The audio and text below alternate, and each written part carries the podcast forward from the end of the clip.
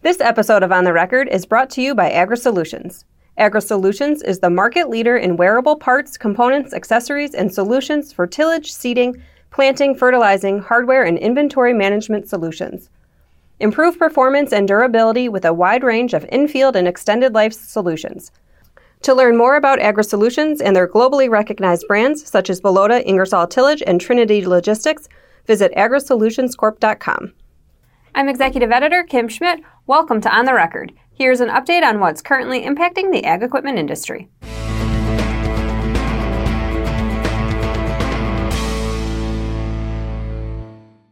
The state of Louisiana recently passed an act aimed at strengthening dealers' positions when it comes to incentive bonuses and coerced stocking of parts and equipment. Signed into law on June 15th, Act 359 addresses the repurchase of mechanical equipment by a manufacturer and applies to a written contract or oral agreements between any person, form, or corporation and any manufacturer whereby the retailer agrees to maintain a stock of parts, complete equipment, or attachments. Act 359 establishes three ways in which manufacturers can violate the law when it comes to repurchase agreements with dealers. The first part is by coercing dealers to accept delivery of equipment, parts, or accessories which the dealer has not ordered voluntarily, or to seek payment for any such equipment, parts, or accessories, or their return. The second is imposing the burden of proof regarding an incentive agreement on the dealer, meaning that when dealers object to their manufacturer's market statistics, the manufacturer must provide the name of the entity that purchased the contested equipment upon which the amount of the incentive payment or penalty is based and sufficient evidence of the first substantial use of the contested equipment within the dealer's area of responsibility. The bill establishes that sufficient evidence in this instance must consist of either geospatial telematic data from the reported equipment's hardware or the name of the buyer, the city and state the equipment was delivered to, the delivery receipt, serial number, product segment, model class, and size class. The third way manufacturers can violate this act is by penalizing an equipment sale if the first substantial use of that equipment is outside the dealer's area of responsibility for ag equipment sales, regardless of the location of either the seller or the customer's residence.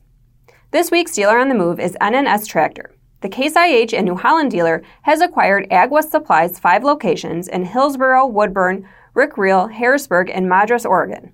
The dealership now has a total of 13 locations in California and Oregon. Now here's Ben Thorpe with the latest from the Technology Corner.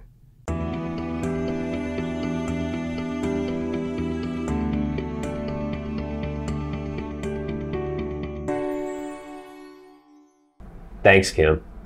After five years of dealers reporting declining aftermarket precision sales, in the 2021 Precision Farming Dealer Benchmark Study, 46% of dealers said their precision products are being sold as aftermarket sales versus 40% in last year's study. The percentage of dealers selling their precision farming products through aftermarket had declined since 2017 when 48% of dealers said that's how they sell their precision products. The percentage of dealers who reported precision products were being sold factory installed declined to 41% versus 49% in 2020. This is after several years of growth in this category, from 37% in 2017 to 49% in 2020. Used precision equipment sales saw a slight increase to 13% from 11% in 2020, a record high for the last five years. As more equipment comes with Precision Tech factory installed, there's been a push to focus the precision business on service and billing customers accordingly. The number of dealers who are billing for precision service via annual contracts increased to 26% in 2020 from 10% last year. Billing an hourly rate continues to be the most popular method dealers use, with 67% of respondents saying they bill this way, but this was down from 79% in 2020, and just 7% of dealers are charging a per acre fee. Back to you, Kim. Thanks, Ben. CNH Industrial's autonomy game is getting a boost thanks to its acquisition of Raven Industries.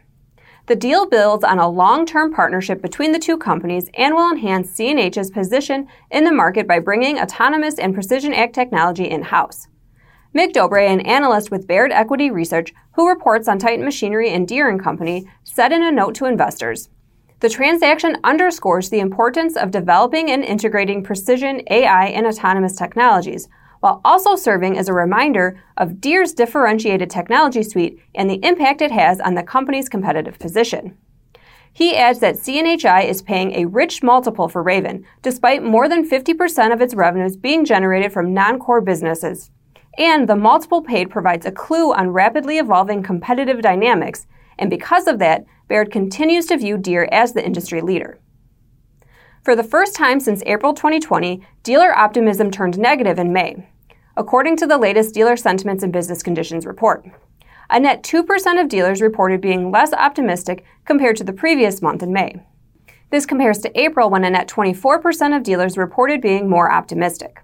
While crop prices continue to be strong and farmer demand for equipment is there, the lack of inventory continues to be a problem. In fact, a net 78% of dealers reported their new equipment inventory is too low. Similarly, a net 62% of dealers said their used equipment inventory is too low, the most in the history of the survey. One dealer commented, The market is still very hot across the board, from big ag to consumer products. Supply is the limiting factor and becoming more and more of a problem. Another said, New whole goods inventory levels are depleted. We have zero new tractors on hand. Order fulfillment is delayed by manufacturers. Estimated delivery time on some units has been pushed to 12 months from the date of order. According to a recent report from the USDA, China's corn imports jumped to a record 11.3 million metric tons in 2020, more than twice the volume imported in past years. The increase reflected rapidly increasing Chinese corn prices and China's commitment to buy U.S. ag products under the Phase 1 trade agreement between China and the U.S. Imports of all feed ingredients were relatively low during 2019 because of high tariffs on U.S. commodities and a lull in feed demand due to an epidemic that reduced China's swine herd. In 2020, imports of corn and its substitutes increased to a combined total of more than 30 million metric tons. Large purchases by Chinese state owned companies and a rapid increase in Chinese corn prices appear to have driven the increase in corn imports, which exceed the quota for the first time. Rebuilding of the swine herd and waivers of retaliatory tariffs on U.S. sorghum may have contributed to the increase in imports or substitutes. As always, we welcome your feedback. You can send comments and story suggestions to kschmidt at lessitermedia.com. Until next time, thanks for joining us.